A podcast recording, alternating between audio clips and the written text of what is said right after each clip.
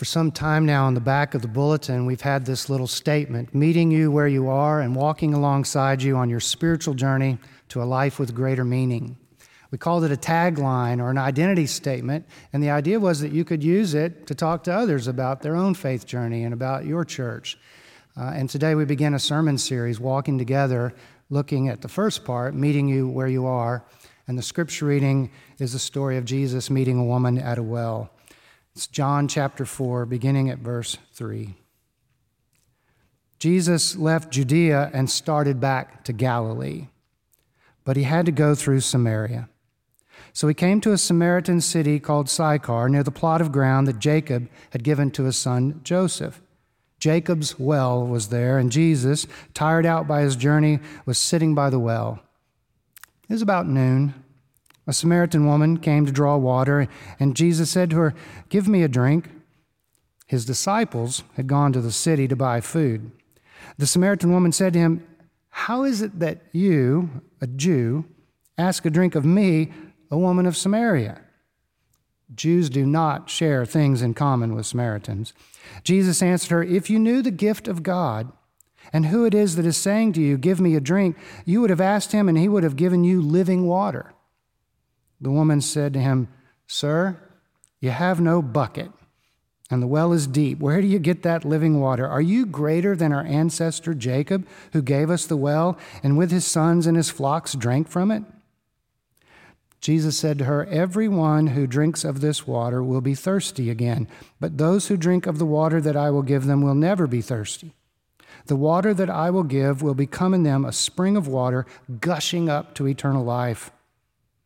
The woman said to him, Sir, give me this water so that I may never be thirsty or have to keep coming here to draw water.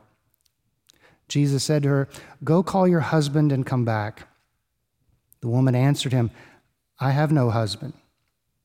Jesus said to her, You are right in saying, I have no husband, for you've had five husbands, and the one you have now is not your husband. What you have said is true. The woman said to him, Sir, I see that you are a prophet. What could it possibly mean to meet people where they are?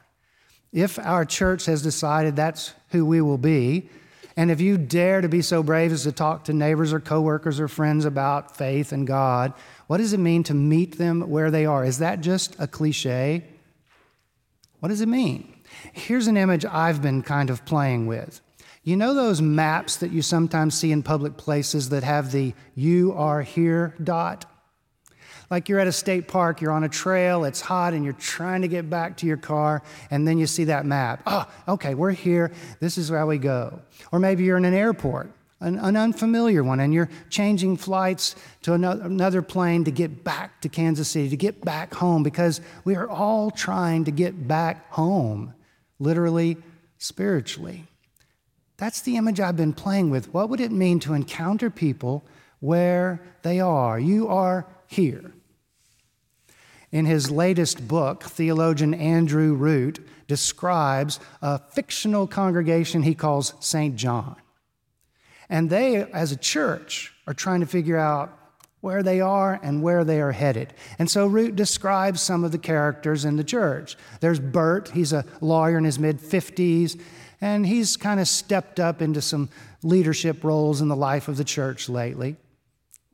And there's a woman named Jean who used to be very active, but she's older now, and in fact, she develops cancer and dies. And that's when another character shows up. Her oldest or youngest grandchild, estranged for the most part, who goes by Woz, W O Z, Woz, he shows up. Because she's passed away, shows up at the funeral. They don't know him. Woz's You Are Here dot has pretty much been in the gutter for a long time alcohol, drugs, that kind of thing. But his grandma's passed away, and so he comes to the funeral. And when it's over, Bert and the others are straightening the hymnals and getting the bulletins out of the pews. And then they see this young man, and he introduces himself and he says, She was my grandma.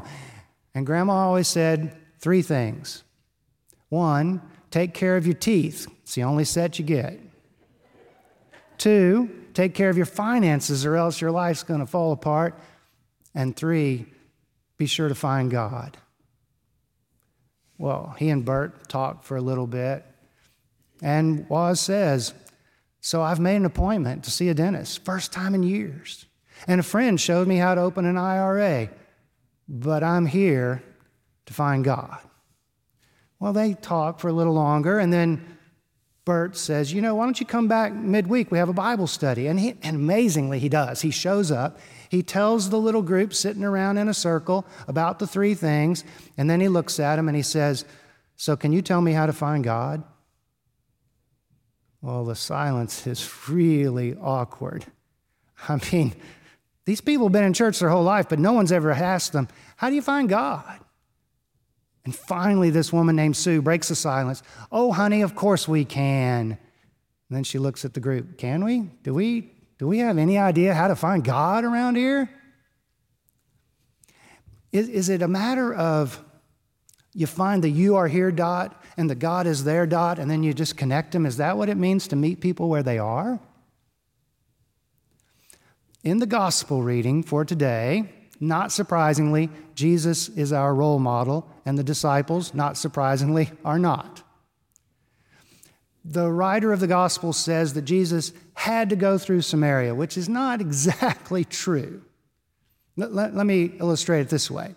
If you're driving from Oklahoma City to Des Moines, Iowa, you're probably going to go through Kansas and Missouri, but only if you stay on I 35. You could, I wouldn't recommend it, you could go around. Well, in Jesus' day, if you were going from Judea in the south to Galilee in the north, the route went through Samaria. But a lot of Jews got off the interstate and went around. Not, not Samaria. But Jesus had to go through Samaria. It's not a, a geographical statement, it's a theological statement. He, he had this encounter with this woman, and it was just a conversation about water that somehow became about God. And, and I've seen that happen on a golf course or wherever. You, you just never know. Now, scholars have for a long time pointed out the strikes that are against this woman. You know the saying, three strikes and you're out? Well, she has at least three, maybe four. And I think each one kind of gives us a glimpse as to how we might have a conversation with others about God and spirituality and faith. The first strike against her is she's a woman.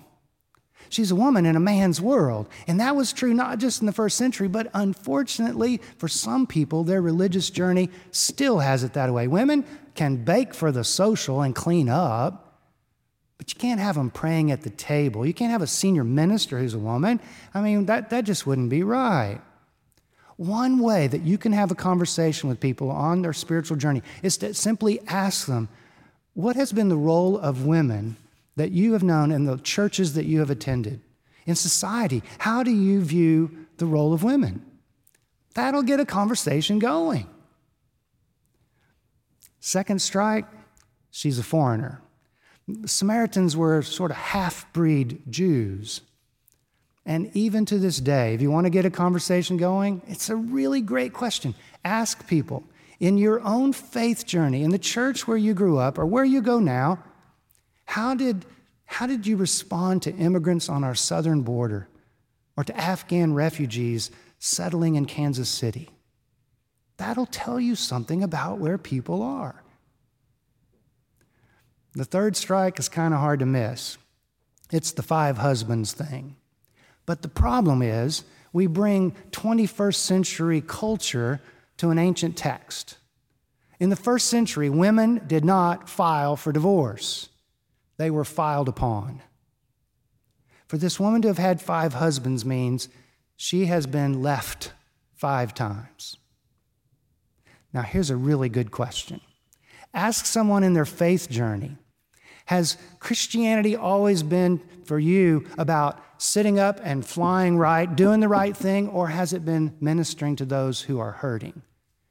Has it always been, you need to do this? You. I've heard people talk about how in the church they were told, you can't take communion if you're not right with God. Ask them how they feel about ministering to those who are hurting and not just chastising. And the fourth strike, It's religion, just religion. These Samaritans, they were half Jews. They, they were Jews and they worshiped, but they had a different temple. They had a different kind of practice. One really basic thing is to just simply ask people, What's religion like for you? What, what has been your journey? And the point is not to get out a checklist and see where they agree with you or us, but to listen to where they are. Where are they on the journey? Now, I don't technically have a job description that says talking to people about their faith, but I'm pretty sure it's kind of implied.